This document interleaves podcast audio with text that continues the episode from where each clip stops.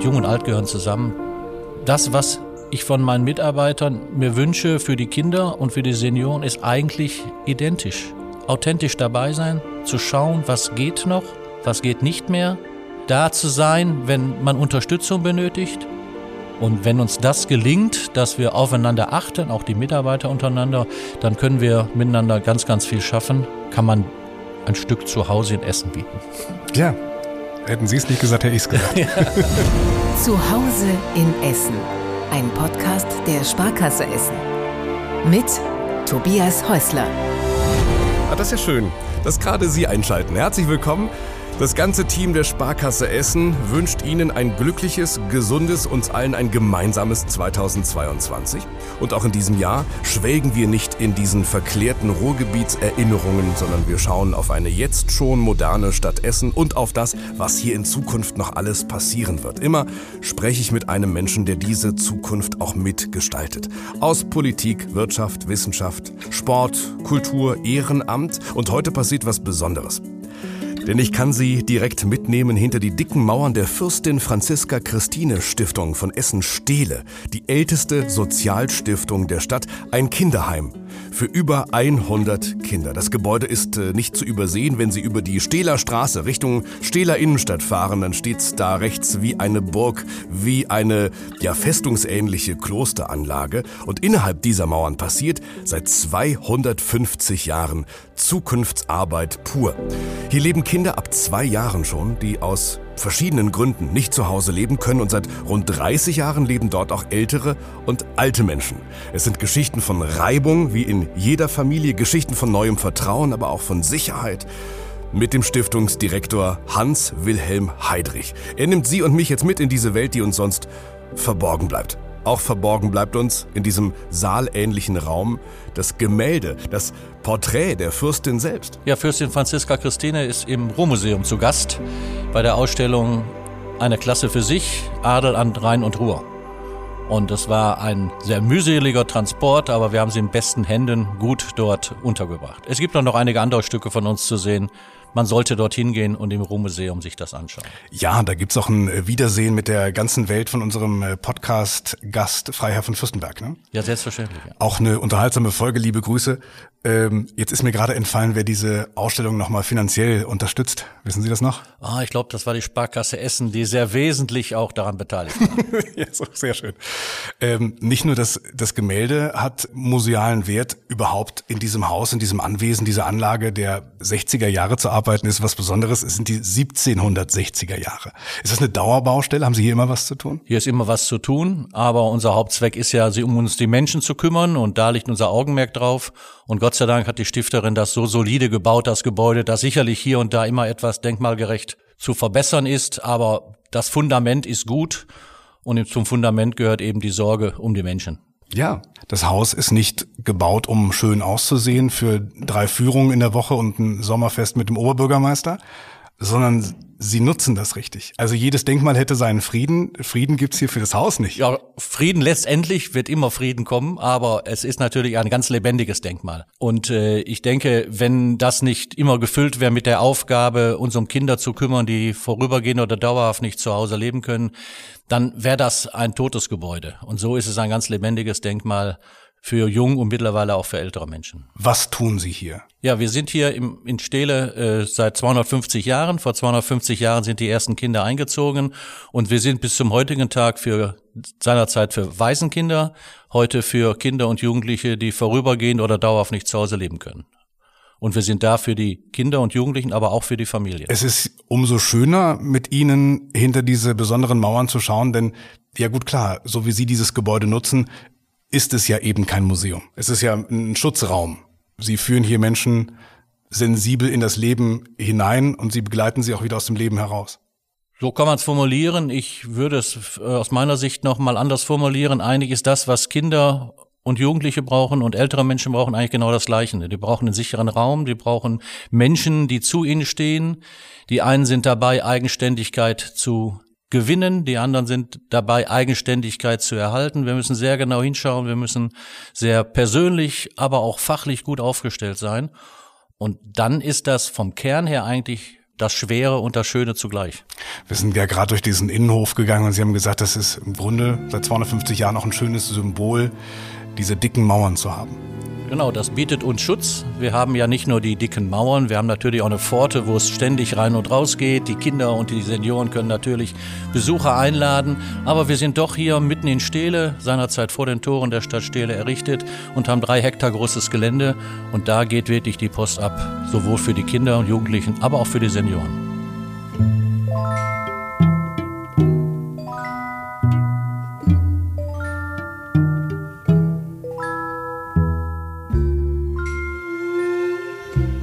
Sie begleiten Kinder in ihr Leben und bei der Beschreibung, die ich gelesen habe auf Ihrer gut gemachten Homepage, wo man ja schon ein paar Einblicke bekommt, da musste ich einmal schlucken. Da schreiben Sie Kinder nach heftigsten Enttäuschungen und in existenziellen Lebenskrisen.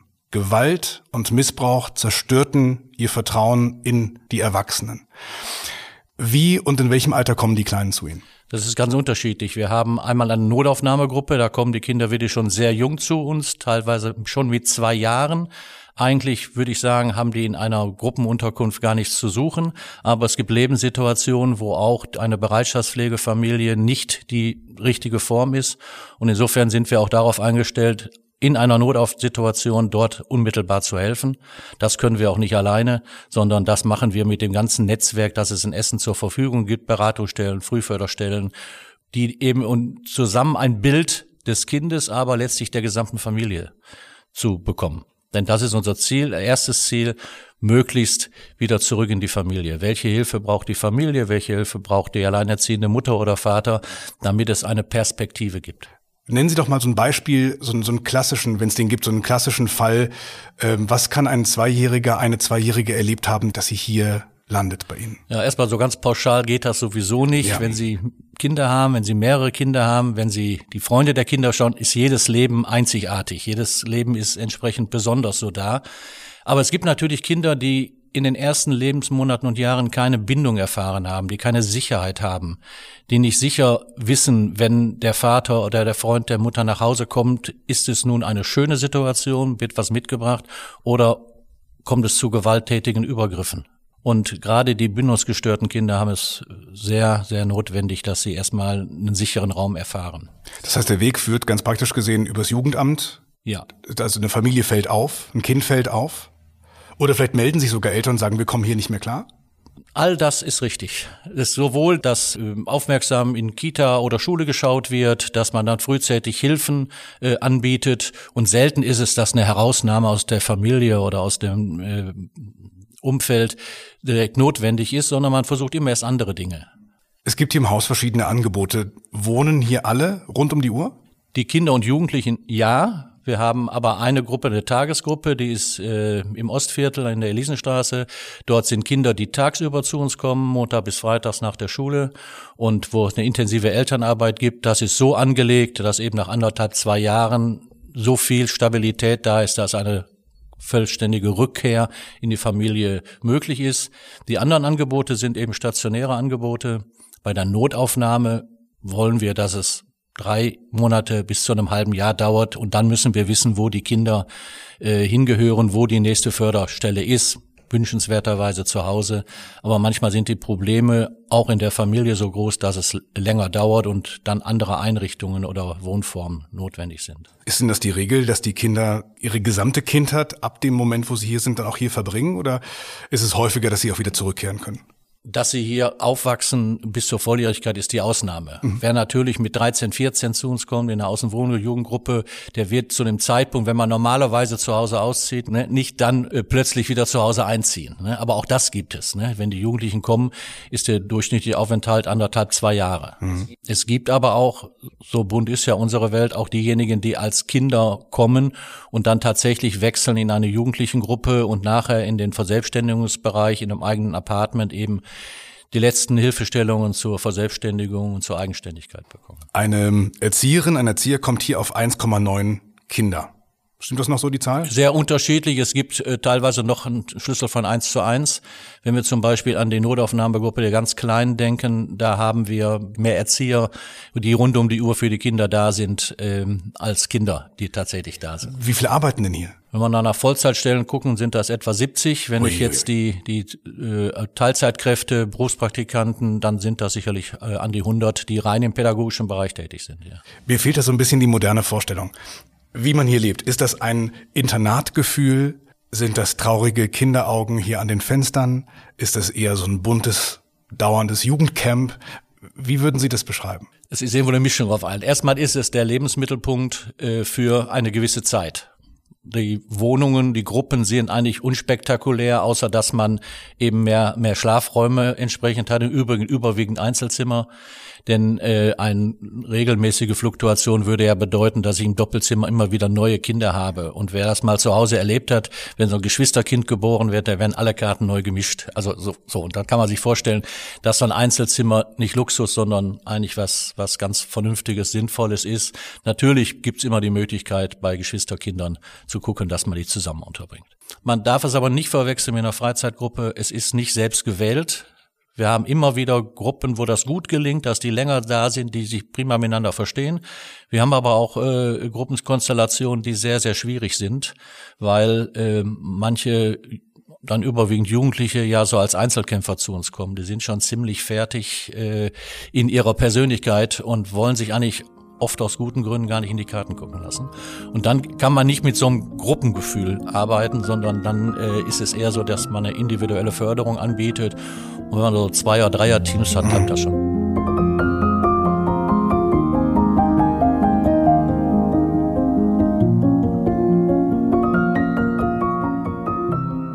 Also wenn ich mich jetzt mal so reinsurfe, ich bin jetzt, sagen wir mal, 8 Jahre alt. Meine Eltern können aus welchem Grund auch immer nicht für mich da sein.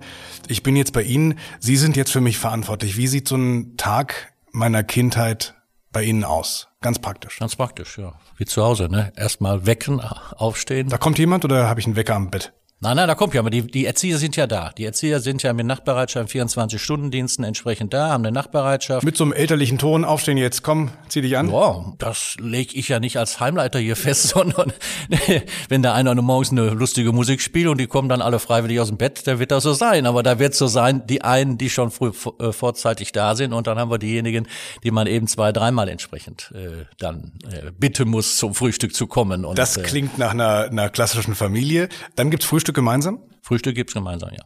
Und dann brechen die Kinder von hier aus? Dann gehen die von hier aus zur Schule. Ja. Dann ist es gut, wenn man am Tag vorher vorbereitet hat, die Schultaschen schon gepackt sind, weil das kann man sich vorstellen. Es sind manchmal 7 Kinder, manchmal 9 Kinder und Jugendliche in einer Gruppe. Das geht schon sehr munter und turbulent zu. Das kontrollieren Sie auch? Sind alle Bücher dabei und so? Das wäre gut, wenn das alles immer so klappen würde. Aber natürlich, wer sein Mathebuch hier lassen möchte, der wird es auch nicht, wenn wir es nicht schaffen, das zu kontrollieren. Ja. Und dann kommt der Nachmittag. Wie geht das hier weiter und auch der Abend? Ja, wenn die wiederkommen, die kommen ja sehr unterschiedlich wieder. Deswegen ist ein gemeinsames Mittagessen sehr selten eigentlich. Das Hauptmahlzeit ist dann eher der Frühstück oder das Abendessen. Und ja, dann ist es eigentlich vernünftig, nach einer kurzen Ruhepause auch die Hausaufgaben zu machen, auch unspektakulär wie zu Hause. Und dann geht man halt dann in die Freizeit hinein. Wir haben das Glück, das große Gelände hier zu haben, was gerade für die Jüngeren natürlich toll ist. Die können hier durch die Büsche streifen. Die Älteren ist natürlich klasse, dass wir Steele vor Ort haben mit all den Möglichkeiten, die da sind, auch was an Sportvereinen angeht. Und zu meinen prägendsten Dingen, als ich erstmals in der Pädagogik war, wenn man ein Kind erlebt, das zum ersten Mal im Leben Taschengeld bekommt. Die haben dann 4,20 Mark in der Hand und rennen da raus, dass die Tür gar nicht schnell genug offen geht. Die kaufen die ganze Welt ein. Sie merken, D-Mark ist schon sehr lange her, dass ich im Gruppendienst gearbeitet habe. Aber das ist so etwas, was, wenn man so sieht, wie die Kinder etwas dann machen, wie sie dann sagen, das kann ich jetzt selbst entscheiden. Und dann arbeitet man dran, dass es nicht nur Coca-Cola und Kartoffelchips sind, sondern auch ein paar andere Dinge. Aber letztendlich Taschengeld ist Taschengeld. Was passiert in den Ferien oder gibt's sowas wie Urlaub oder Ferienfreizeiten? Wir haben das Glück, dass wir ein Ferienhaus in Meinerzhagen haben. Da können jeweils 3 Gruppen parallel Urlaub machen und in Sommerferien sind alle Gruppen für 14 Tage in Meinerzhagen. Ist so ein, für die, die länger da sind, ein zweites Zuhause, liegt wunderbar im Wald drin. Mittlerweile kennen wir auch alle Ausflugstipps, die entsprechend da sind. Und das ist eine prima Geschichte soweit. Die Kinder haben natürlich auch Kontakt nach Hause und bei einigen ist es auch so, dass die am Wochenende oder auch in den Ferien mal länger nach Hause fahren. Aber das muss auch immer sinnvoll sein. Das muss eine Zeit sein zu Hause, die gut zu schaffen ist. Wir machen da, können den Eltern nicht empfehlen, da irgendwie so ein Risiko zu machen, dass es vielleicht gut geht, sondern wir müssen das vorbereiten, müssen das begleiten. Und es gibt auch zu Beginn begleitete Elternbesuche, damit man da auch moderieren kann und Tipps geben kann. Dankeschön. Ich hoffe, Ihnen sind die Fragen nicht zu profan. Das ist für mich ja wirklich eine neue Welt. Ja.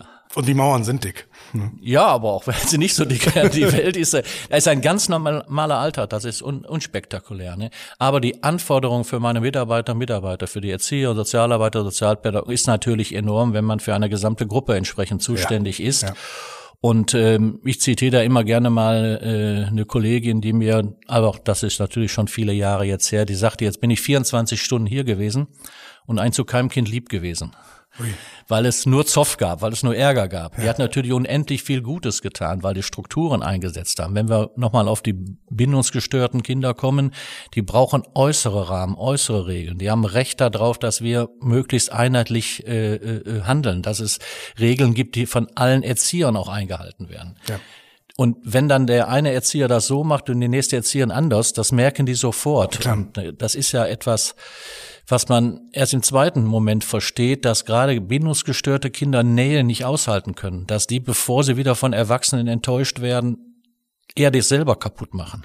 Deswegen ist für frühe bindungsgestörte Kinder auch ganz, ganz schwierig, in so einem familiären Rahmen zurechtzukommen, wo alle zusammen auf einer Couch sitzen. Wenn man da mal drüber nachdenkt, ist es eigentlich verständlich, dass die schöne Situation eher selber kaputt machen, weil sie so einen 7. Sinn haben, bevor das jetzt schief geht. Und deswegen ist das Konzept bei den Intensivgruppen vor allen Dingen auch, dass man sehr klar über äußeren Rahmen macht. Und wenn der äußere Rahmen steht, wenn wir sagen, wir können uns aufeinander verlassen, dann können wir auch viele Dinge wieder lockerer sehen und in Ausnahmen was machen. Wir kommen ja gerade aus der Familienzeit schlechthin, aus Weihnachten. Wie feiern Sie das? Eigentlich fängt das schon im Advent an. Eigentlich im Advent werden die Gottesdienste reihum von der Kindergruppe, Jugendgruppe, Seniorengruppen gestaltet und dann ist die Kapelle rappelvoll. Dann sind da wirklich 150, 200 Personen, dann geht einem das Herz auf, weil sowohl man erlebt, dass die Senioren die Fürbitte genauso mit schlotternden Knien vorlesen wie die Kinder, aber jeder schaut aufeinander und wir brauchen aufeinander. Jetzt muss ich einmal das Corona-Kapitel abarbeiten. Sie wollten nicht. Ich wollte nicht, aber ich muss es doch einmal sagen, weil es das beschreibt, was Corona bei uns gemacht hat. Eigentlich machen wir Dinge zusammen. Das geht los beim St. Martin, beim Nikolaus, beim Sommerfest. Wir sind draußen im Gelände zusammen. Die Kinder wissen genau, welcher Senior einen Bonbon in der Tasche hat und wem man vielleicht doch besser aus dem Weg geht. Die Kinder wissen genau, dass dementiell Veränderte nicht einfach die Gelegenheit nutzen, wenn irgendwie mal eine Tür offen steht und sind da schneller wie wir Erwachsenen. Und all das war jetzt in 2 Jahren nicht möglich. Das heißt, Abstand halten. Wir haben da ganz tolle kreative Dinge gemacht. St. Martin haben wir 10 Feuer gemacht. Statt einem großen Feuer haben wir 10 kleine Feuer gemacht. Und jede Gruppe hat für sich entsprechend gefeiert.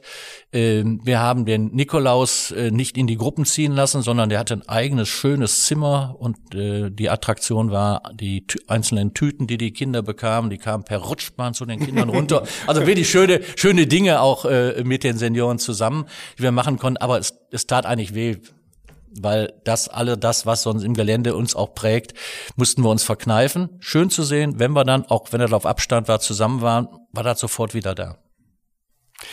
Und dann kehren Sie ja zurück in Ihre Familie, haben den Baum, haben Kinder, haben Sie Kinder? Ja, 3 Töchter und 2 Enkeltöchter. Uiuiui. Und dann feiern Sie dieses deutsche Familienweihnachten. Sind Sie dann in stillen Momenten auch mal in Gedanken hier, bei den Kindern, die hier leben? Eigentlich müsste ich jetzt sagen, ich bin immer in den Gedanken hier. Ja. Ja, aber ich sag mal so, ich wohne in Überruhr auf der anderen Ruhrseite. Und eigentlich ist es tatsächlich so, wenn ich die Ruhrbrücke überquere, bleibt die Stiftung hier, dann bin ich zu Hause. Und es passiert aber so ein-, zweimal im Jahr, dann versuche ich mit dem Stiftungsgeneral meine Haustür aufzuschließen, dann ist da was schiefgegangen und umgekehrt will ich auch schon mal morgens mit dem privaten Schlüssel hier reinkommen. Also so ganz klappt das nicht, aber ich glaube, es ist bei uns wichtig, dass man, wenn man hier ist, ganz hier ist, aber eben auch nicht seine eigene Familie oder sein eigenes Umfeld völlig vernachlässigt. Für die Kinder ist das schwer gewesen, als sie klein waren. Meine Frau sagt immer, schönen Gruß. Sie sagte immer, Weihnachten, das ist die schlimmste Zeit des Jahres.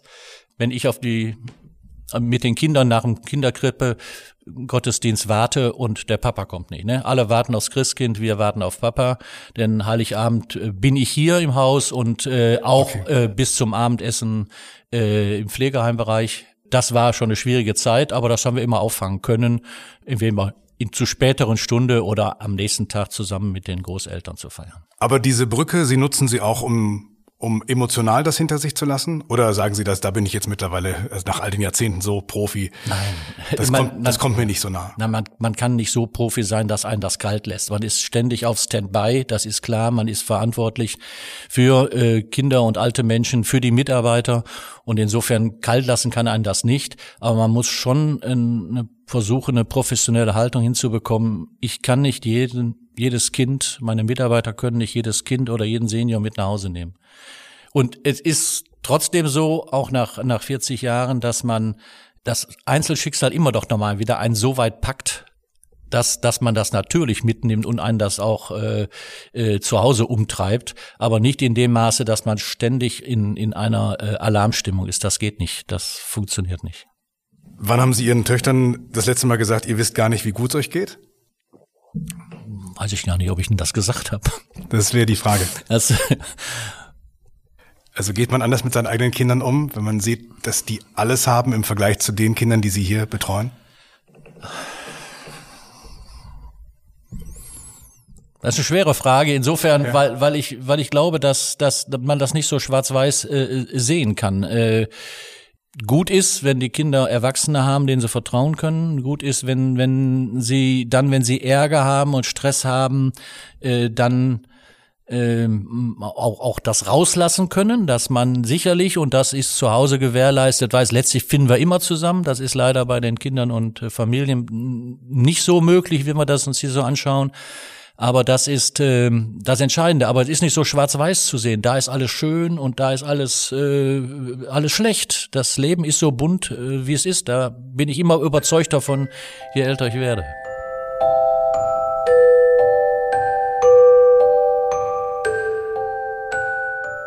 Jetzt sind wir schon bei Ihnen, Herr Heidrich.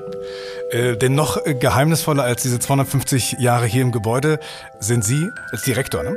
Ja, altehrwürdige Institution heißt das Direktor, ja. Genau, als Direktor dieser ältesten Sozialstiftung der Stadt. Sie stehen nicht mehr im Impressum. Also wer sind Sie? Erzählen Sie doch mal bitte so viel, wie Sie mögen von sich. Ja, ich bin nicht weit rumgekommen im Leben. Ich bin in Überruhr aufgewachsen, ja. In Steeler, im Carl-Humann-Gymnasium zur Schule gegangen, habe dann eine kaufmännische Ausbildung gemacht und habe dann den Zivildienst gemacht. Das war unmittelbar nach dem Abitur, war ich noch zu jung dazu. Auch schon hier? Hier in der Stiftung, ja. Das gemacht, hatte eine gewisse Affinität zur sozialen Arbeit, Sozialpädagogik, weil ich in katholische Jugendarbeit gemacht habe in Überruhr. Und was für mich vorher schon feststand, dass ich in pädagogischen Berufe, wurde hier eigentlich noch bestärkt. Während des Studiums bin ich dann Wochenenddiensten hier gewesen, habe immer Kontakt gehalten. Und wenn es an der Uni mal zu theoretisch war, hat mich das sehr, sehr geerdet, wenn dann die Kinder und Jugendlichen waren, die dann einem gesagt hat, wofür man das macht. Deswegen ist Studium ganz, ganz wichtig. Also wir müssen eine fachliche Ausbildung haben, aber das andere ist mindestens genauso wichtig, um das durchhalten zu können. Und nach dem Studium sind Sie hier eingestiegen und dann ging's bergauf. Nach dem Studium bin ich hier erstmal wieder ganz normal eingestiegen, dann habe ich die halbpädagogisch-therapeutischen Gruppen aufgebaut, da war ich dann pädagogischer Leiter für diese 2, später 3 halbpädagogischen Gruppen. Ja, und irgendwann wurde die Stelle des Direktors ausgeschrieben und ich habe da schon ein paar Mal gesagt, es ist eigentlich dann ganz einfach, die Frage stellt sich dann, soll es ein anderer machen oder willst du es selber versuchen? Und insofern habe ich dann das, was mir auch sehr am Herzen lag, denn die pädagogische Leitungsarbeit ist eine ganz wesentliche Arbeit hier, habe ich dann letztendlich, nachdem ich dann zum Direktor gewählt wurde, dann abgegeben, in gute Hände abgegeben, und das läuft jetzt alles noch viel besser, als ich es damals gemacht habe. Auch schön. Aber so war halt dann das, ohne dass es geplant war, denn jeder Schritt, der da war, den habe ich gerne gemacht und mit Überzeugung gemacht. Ja, ich wünsche ja jedem Menschen irgendwie das Ding zu finden, das ihn antreibt, das ihn anzündet und auch ein Leben lang brennen lässt. Sie haben gesagt, immer wenn Sie hier waren, hat Sie das in dem Wunsch, diesen Job zu machen, bestärkt. Was hat Sie bestärkt? Was war dieser Schalter? Ja, das erste sind die Menschen. Und das zweite ist die Fürstin. Ich muss wirklich jetzt auf das Historische ein bisschen kommen, ja, bitte. Weil das ist schon ein faszinierendes Haus. Einmal eine Stiftung zu haben, die einen klaren Auftrag gehabt, dann eine solche Stifterin, die wirklich hier bewusst ein Haus für Kinder hingesetzt hat, die sicherlich auch eine Missionsstation für die Jesuiten hier installiert hat, die auch das als Altersruhesitz vorgesehen hat. Aber das Wesentliche sind die Kinder. Sie hat uns einen klaren Auftrag gegeben und im Übrigen auch gesagt, das soll bis zu den ewigen Zeiten so weitergehen. Diese mächtige Fürstin Franziska Christine von Pfalz-Sulzbach. Sie hat auch mehr Zeit gebraucht, um zumindest zu dieser Aufgabe zu finden. Sie hat ihr Waisenhaus samt Gebäude erst in den letzten 10 Jahren ihres Lebens aufgebaut. Ja, also was heißt diese Aufgabe? Sie hat das von ihrem Privatvermögen errichtet. Sie hat von ihrem Privatvermögen eine Stiftung gegründet, dieses Haus gebaut und in ihrem Testament der Stiftung all ihr Vermögen vermacht. Ihre Lebensgeschichte selbst ist äußerst, äußerst spannend. Sie selbst ist mit 6 Jahren dann in das Damenstift nach Thorn gekommen. Hochadlige Damenstifte wie in Essen und Thorn, das kann man nicht mit einem Kloster heute vergleichen. Das sind Bildungsanstalten für die Töchter aus dem Hochadel. In Thorn musste man 30 adelige Vorfahren vorweisen, um dort überhaupt aufgenommen zu werden. Unglaublich, ja. 16 reichen, um bei den Maltesern aufgenommen zu werden. Ja, dann sieht man das entsprechend. Aber das ist ja alles Historie. Entscheidend ist, wenn man sich vorstellt, als 6-jähriges Kind muss sie von zu Hause weg, wird in der Kutsche gesessen haben, wird mehrere Tage gefahren sein und kam dann in Thorn an. Von ihren Eltern dorthin geschickt, um eben diese besondere Bildung zu genießen. Die offensichtlich zu Hause in der Form nicht möglich war. Und deswegen ist sie nach Thorn gekommen. Sie hatte noch großes Glück. Ihre Tante war zu der Zeit Äbtissin dort. Das heißt, sie war nicht ohne familiären Schutz. Zwischenzeitlich waren auch Geschwister von ihr nochmal in Thorn. Franziska Christine hat schon 1717 die Möglichkeit gehabt, dort zur Äbtissin gewählt zu werden. Immerhin war sie da erst 21 Jahre alt. Und 1726 wurde sie dann Äbtissin, also geistliche und weltliche Herrscherin hier in Essen, in dem kleinen römischen Reich Deutschland. Also mit 30 Jahren. Ja. Das schaffen sonst nur österreichische Bundeskanzler. Genau. Und die halten vielleicht noch nicht so lange durch. Die halten nicht durch. Ja, vielleicht. Gibt's ja noch weitere Möglichkeiten sicherlich. Das ist schon spektakulär, ja.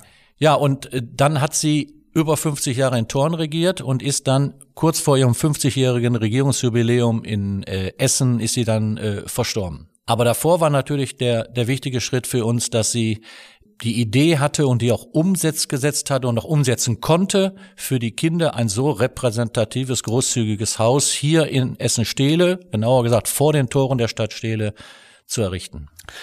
Wenn ich morgens zur Arbeit gehe, dann heißt es im WDR, um den Westen zu informieren. Oder wenn die Mitarbeiterinnen und Mitarbeiter der Sparkasse Essen zur Arbeit gehen, dann weil es um mehr als Geld geht. Das ist der aktuelle Claim gerade. Wenn Sie zur Arbeit gehen, dann zur höheren Ehre Gottes und zum Wohle der Menschen. Ja, ist das nicht herrlich? 1-0 für Sie. Ne, ist das nicht herrlich? Ja, ich würde sagen, das können wir doch alle entsprechend unterschreiben, dass wir sagen, das ist ein Ziel, das kann man auch langfristig entsprechend machen. Das im Alltag umzusetzen, ist natürlich umso schwieriger. Aber auch da ist es wieder wichtig zu wissen, wir haben ein Fundament, wir haben einen Auftrag, der letztlich von der Stifterin kommt. Aber diesen Auftrag können wir auch nur gemeinsam lösen. Diesen Auftrag müssen wir in gesellschaftlicher Verantwortung auch verändern. Deswegen ist auch die Sorge um ältere Menschen hinzugekommen und eben auch zu späteren Zeitpunkt die Boje als Jugendberufshilfeeinrichtung zu uns gekommen, um immer wieder zu sehen, wo sind gesellschaftliche Nöte und wo können wir als Stiftung mit unseren Möglichkeiten helfen. Und unsere Möglichkeiten sind natürlich begrenzt. Die Dinge, die wir machen, wollen wir überschaubar machen und die Dinge wollen wir so machen, dass wir sie auch zu Ende finanzieren können. Wenn ich da Gern. Vielleicht, Sie können es ja rausschneiden.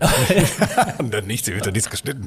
Wenn Wenn ich da mal so sage, da haben zum Jubiläum 2019 250 Jahre, dass die ersten Kinder hier eingezogen sind, hat man natürlich alte Unterlagen nachgeschaut. 15 Jungen und 15 Mädchen sollen hier untergebracht werden. Und da hat sie gesagt, wenn mal nicht genug Mädchen da sind, dann sollen die Plätze aber für die Mädchen freigehalten werden. Soll nicht so sein, dass so heimlich dann 20 Jungs und nur 10 Mädchen. Das hat sie ganz klar festgelegt. Ach, okay. Und sie konnte auch rechnen oder ihre Ratgeber konnten rechnen. Sie hat nämlich gesagt, jedes Kind soll hier eine Schulausbildung bekommen. Wir haben eine Truhe, da sollte voller Goldstücke, die Truhe haben wir noch, das Geld liegt in guten Händen woanders. Dieses sollte immer gefüllt sein, damit die Jungen eine Ausbildung bei einem Handwerksmeister machen konnten. Das kostete ja Geld.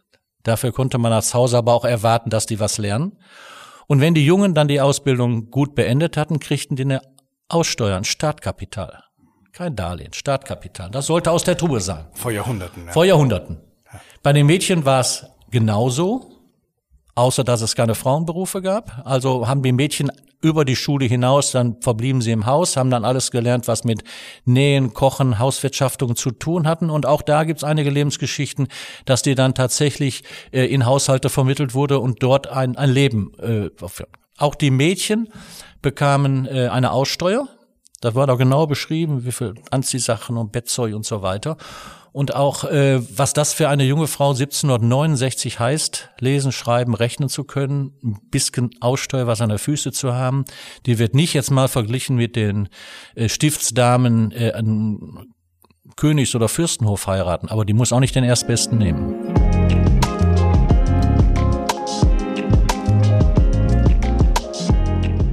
Sie haben den Gedanken der Fürstin ja dann wirklich weiterentwickelt und eigentlich eine neue Generation hier ans Haus geholt, vor 30 Jahren schon. Und das hat ja magische Wirkung. Lassen Sie uns darüber mal sprechen. Zu den Kindern kamen die Älteren und Alten. Wie genau? Also ist jetzt ein Zimmer jung, ein Zimmer alt belegt? Das wäre schön. Nein, das ist natürlich nicht so, sondern wir haben alle unsere räumlichen Bedingungen, die wir haben müssen. Wir haben auch die Mitarbeiter, die natürlich spezialisiert sein müssen. Nein, wir haben teilstationäre und vollstationäre Pflege hier bei uns.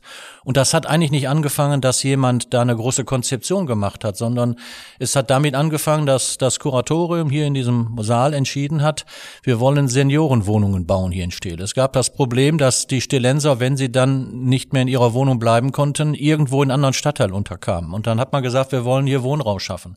Und eigentlich ist daraus automatisch von den Menschen an entstanden, jetzt wurden die pflegebedürftig. Dann weiß ich genau, dass mein Vorgänger Erwin Steiner rumtelefoniert hat, in allen katholischen Häusern in Essen.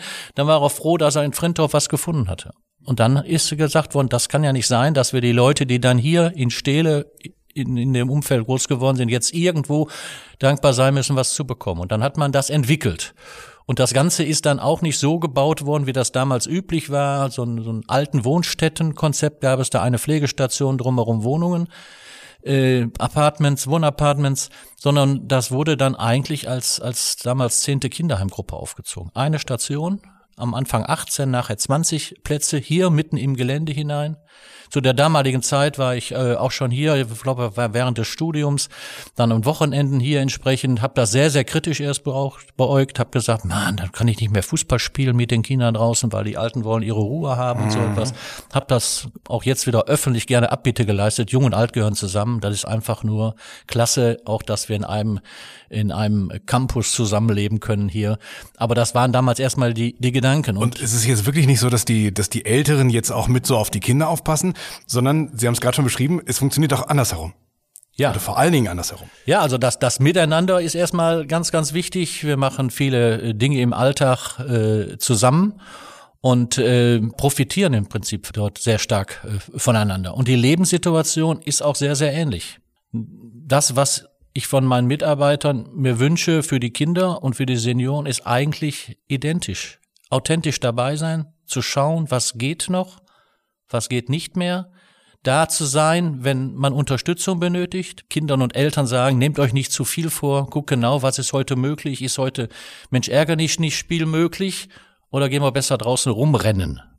Und genauso ist es eigentlich, wenn man als Angehöriger seine demente Mutter oder Vater besucht. Auch dann ist es ja so, dass man da auch Unterstützung benötigt. Das heißt, wenn beispielsweise jetzt meine ältere Bewohnerin vielleicht mit Demenz Richtung Ausgangstor läuft, dann läuft schon der erste Achtjährige hinterher und sagt, ja, die Kinder haben das im Blick. Ja, ja. Die Kinder sind erstmal, ja, da ist da deren Lebensraum. Ja. Ne? Und die wissen genau, wer wohin gehört und so weiter.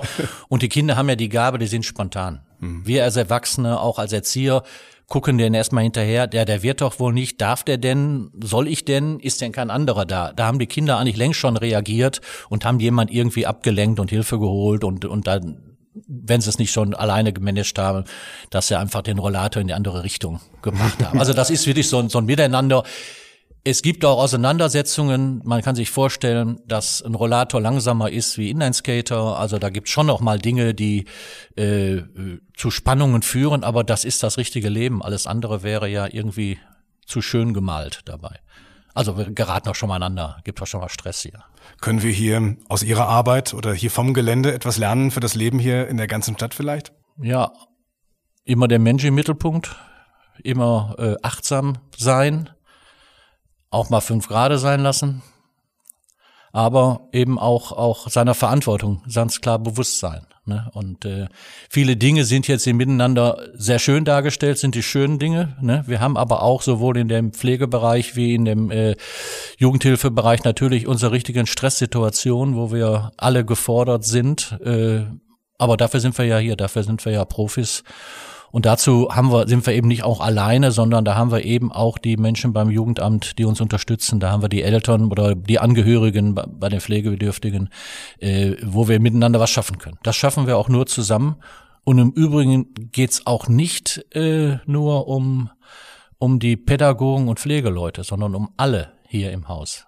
Es ist ganz wichtig, wie werde ich vorne schon begrüßt. Begegne ich Menschen, sei es Hausmeister, Verwaltungen, die mit gesenktem Kopf rumlaufen oder sagen die, du bist hier willkommen, hier kann man leben, hier kann man ein Stück weit zu Hause sein. Das ist jeder Mitarbeiter gleichermaßen wichtig. Und wenn uns das gelingt, dass wir aufeinander achten, auch die Mitarbeiter untereinander, dann können wir miteinander ganz, ganz viel schaffen. Wir brauchen dann eine lange Puste dazu, aber das ist wirklich, kann man ein Stück zu Hause in Essen bieten. Ja, hätten Sie es nicht gesagt, hätte ich es gesagt. Ja.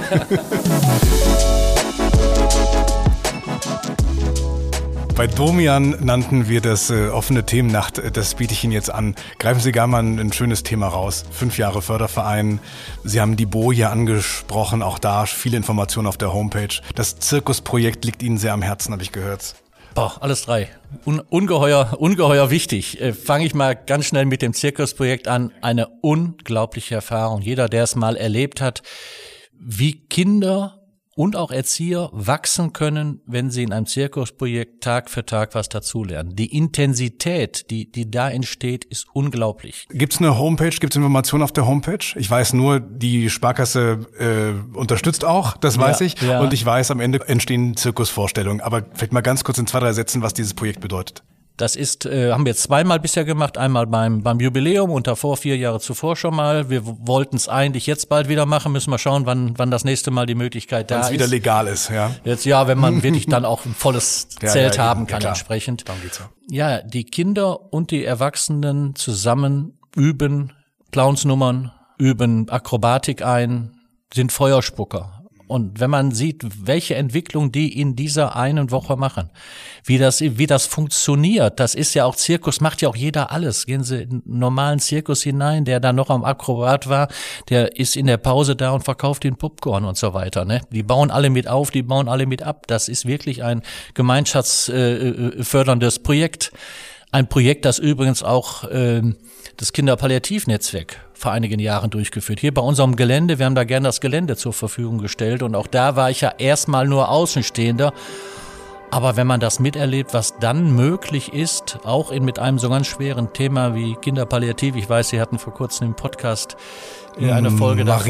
Maria Bünck, genau. Ja. Wunderbare Geschichte. Ja. Und das ist, so ehrlich bin da selten so emotional zu Tränen rührend, was da entsprechend passiert.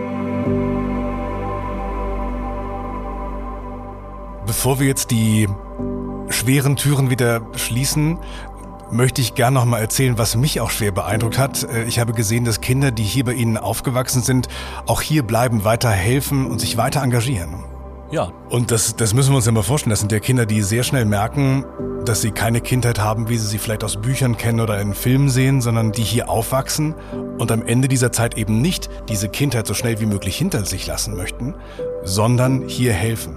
Was ehrlich gesagt in der Vorbereitung bei mir fast schon eine Träne in die Augen getrieben hat, ist, dass es Kinder gibt, die ihnen so verbunden sind, dass sie später sogar hier in der Stiftskapelle heiraten oder dass sie ihre Kinder hier taufen lassen. Ja. Das ist doch ein unfassbares Kompliment. Was fühlen Sie denn? Ja, dann sind wir sehr glücklich, wenn das so passiert. Das ist in der Tat nicht selten so da. Es sind auch Jugendliche, die hier groß geworden sind, von hier eine Ausbildung gemacht haben, mit denen wir wunderbar jetzt zusammenarbeiten, weil die mittlerweile ihren Meister gemacht haben und dann hier für die Elektroleitungen zuständig sind. Also das sind schon die Momente, die man bewahren muss. Denn im Alltag haben wir genügend andere Momente, wo wir uns beweisen müssen, wo wir keine unmittelbaren Lösungen haben. Dann heißt es halt zusammenzustehen, auch schwierige Situationen mal auszuhalten, Enttäuschungen aufzufangen, ohne abzulenken, sondern einfach Kinder und Eltern beziehungsweise Senioren und Angehörige so zusammenzuführen, dass wir aus allem das Beste machen. Hans Wilhelm Heidrich, alles Gute für Ihre besondere Arbeit und Dankeschön für Ihre Zeit. Ja, ich danke Ihnen auch. Wir haben übrigens Bilder gemacht, die finden Sie auf dem Instagram-Kanal der Sparkasse Essen. Und jetzt ja, meine Bitte, empfehlen Sie unseren Podcast gern weiter, abonnieren Sie, verschicken Sie, geben Sie ihm Sterne, Herzchen, was immer möglich ist, kommentieren Sie. Ja, das überhaupt, kommentieren Sie gern mit Ihren Gedanken oder wenn Sie Fragen haben, stellen Sie die gern. Wir freuen uns immer sehr, das erreicht uns direkt. So, und wir freuen uns jetzt auch auf ein buntes Jahr in wieder mindestens 12 Folgen zu Hause, hier in unserer schönen Stadt. Das war Zuhause in Essen, ein Podcast der Sparkasse Essen. Die neue Folge, jeden zweiten Dienstag im Monat.